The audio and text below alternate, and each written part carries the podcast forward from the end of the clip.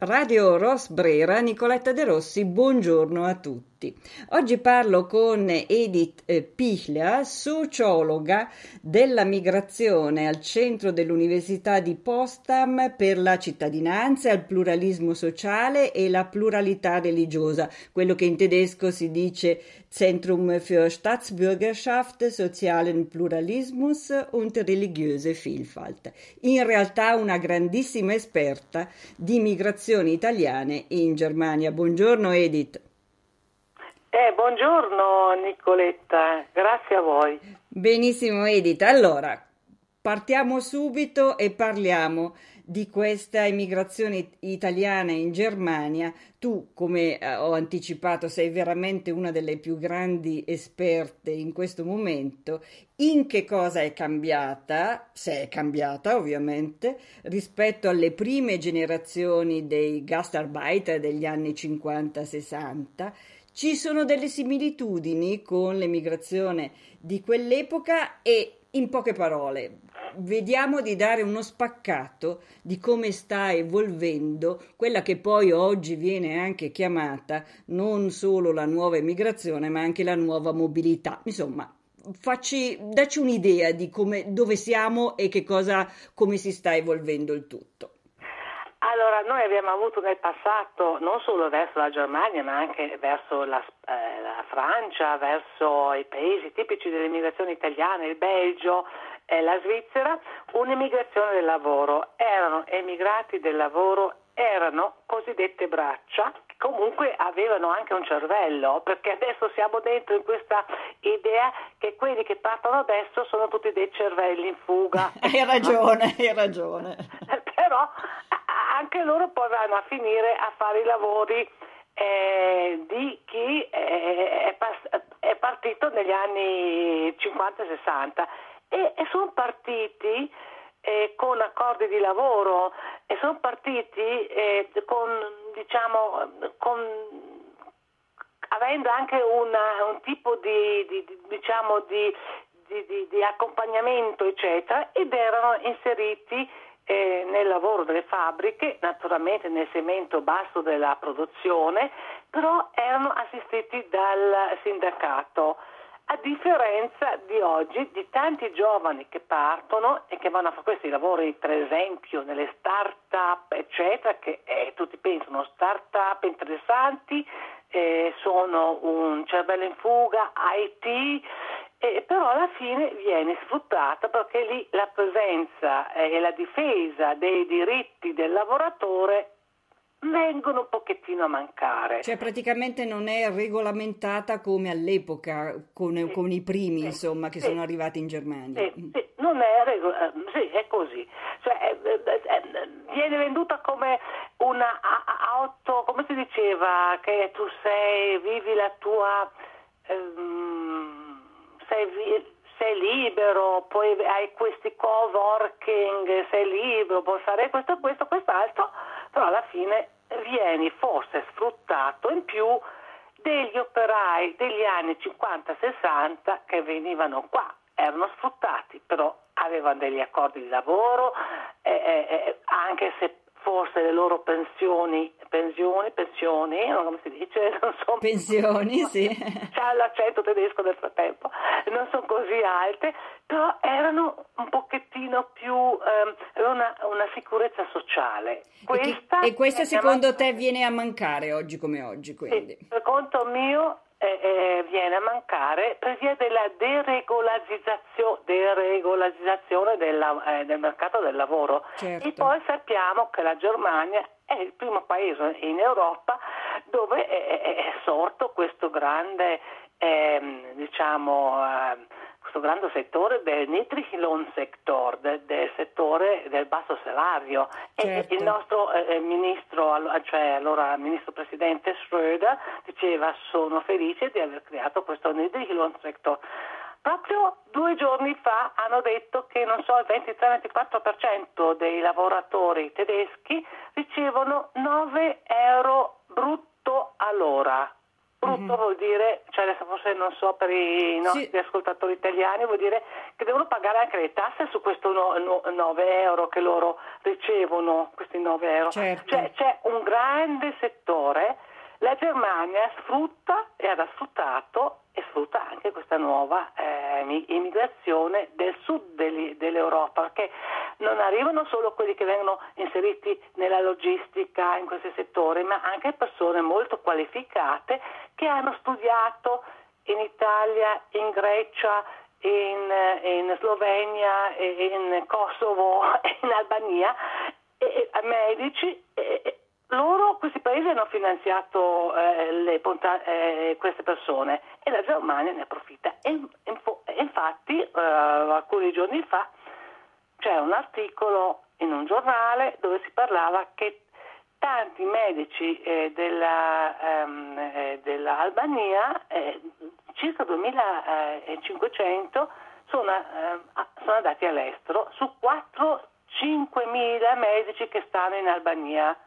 Forse questa discussione non è così importante, però eh, è importante far vedere che ci sono dei paesi del nord frugali, che ci accusavano a noi, paesi del sud, di essere molto sociali e loro approfittano del nostro metodo, del nostro modo di studiare e, e di eh, creare una formazione eh, di tecnici e di medici eh, che sono molto importanti per il nostro servizio sociale. Certo, e, e dite come, come si può cercare di tutelare allora chi arriva in Germania, d- dall'Italia nel, in particolar modo ovviamente. I, questi ragazzi hanno la possibilità di informarsi prima di partire?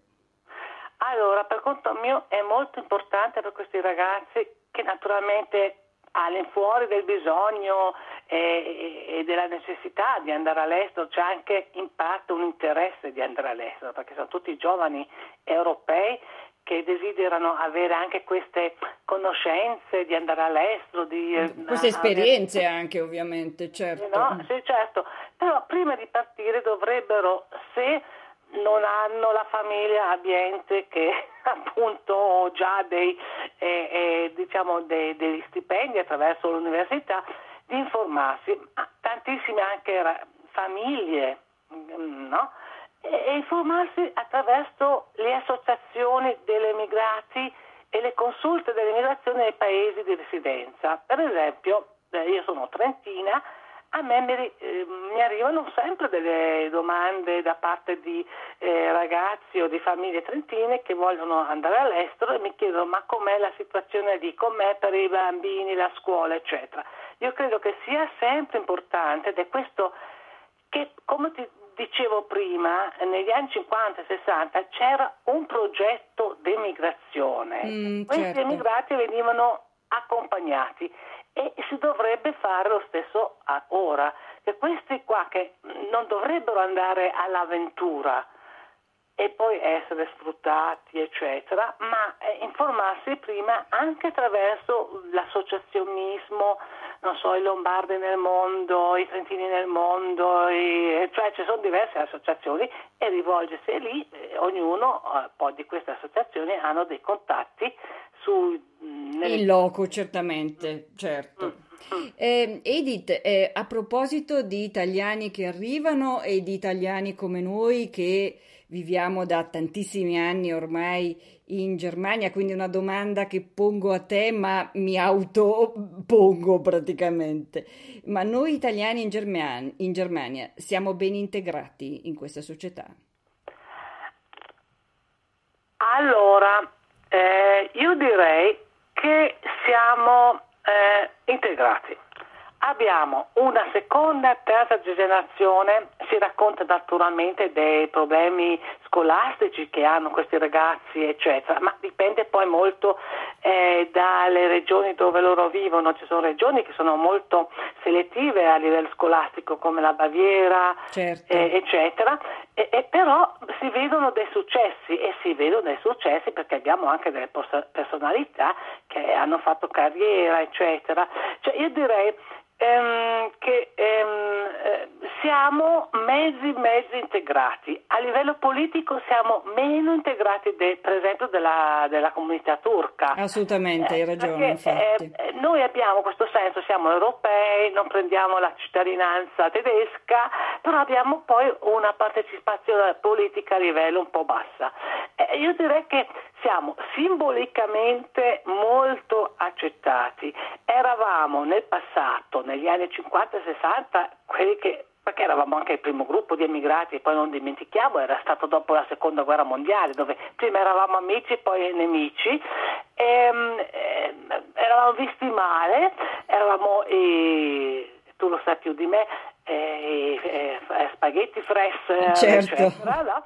e nel frattempo siamo quelli i portatori del lifestyle, eccetera, però questo è anche un po', come si dice, è qualcosa che è uno stereotipo eh, positivo o negativo, perché ci mette lì e ci inquadra in un determinato sistema senza far vedere che nel frattempo ci sono così tante persone di origine italiana, seconda, terza o quelli nuovi che arrivano che hanno così tante diverse professionalità. Certo, che contribuiscono quindi anche al benessere e al miglioramento dello Stato in cui vivono, in questo caso della Germania ovviamente. Ecco, come è stato nel passato, eh, gli italiani, i turchi, i greci, gli jugoslavi, tutte queste comunità eh, tedesche, eh, cioè tedesche, straniere, scusa, scusami, perché ormai penso già che sono tedesche, queste comunità straniere che sono arrivate, questi operai, e se pensiamo a questa, questi uomini, eh, che sono, le donne che sono arrivate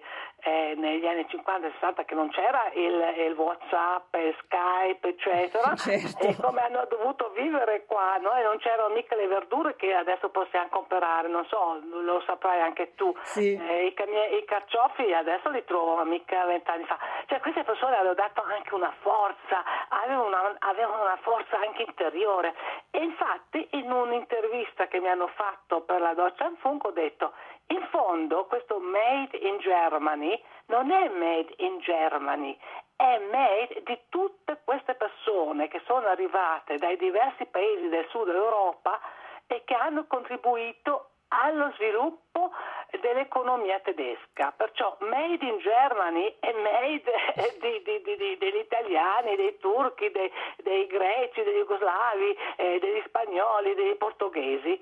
Quindi è un made di tutti noi, diciamo. Sì, dell'Europa. La sì. Germania ha approfittato dell'Europa perché sì. era un progetto europeo di far entrare di nuovo la Germania questa, queste, eh, eh, nel contesto europeo. Questo, queste, ehm, avere eh, questi eh, contratti di lavoro che sono stati fatti eh, cioè i contratti bilaterali, sì. era anche dopo eh, cioè il 55 con l'Italia, il 57 il, il, il, il coso di Roma, il, ehm, dice, il contratto di Roma sì. eh, che inizia un po' eh, inizia l'integrazione europea eh, era un progetto anche di far integrare la Germania dopo la seconda dopo guerra la, mondiale. Eh, in, in Europa. Bene, Edith, eh, senti, è un argomento veramente, veramente molto, molto interessante e hai dato sicuramente agli ascoltatori degli spunti di valutazione anche diversi da quelli che normalmente si ha. Quindi direi che sia il caso forse di darci appuntamento per una nuova puntata dove possiamo magari approfondire ancora meglio queste tematiche e intanto ti saluto e saluto tutti gli ascoltatori di Radio Rosbrera. Buona giornata a tutti e quindi alla prossima Edith. Ciao! Ciao, grazie a voi del nord come me. Ciao ciao! Ciao ciao!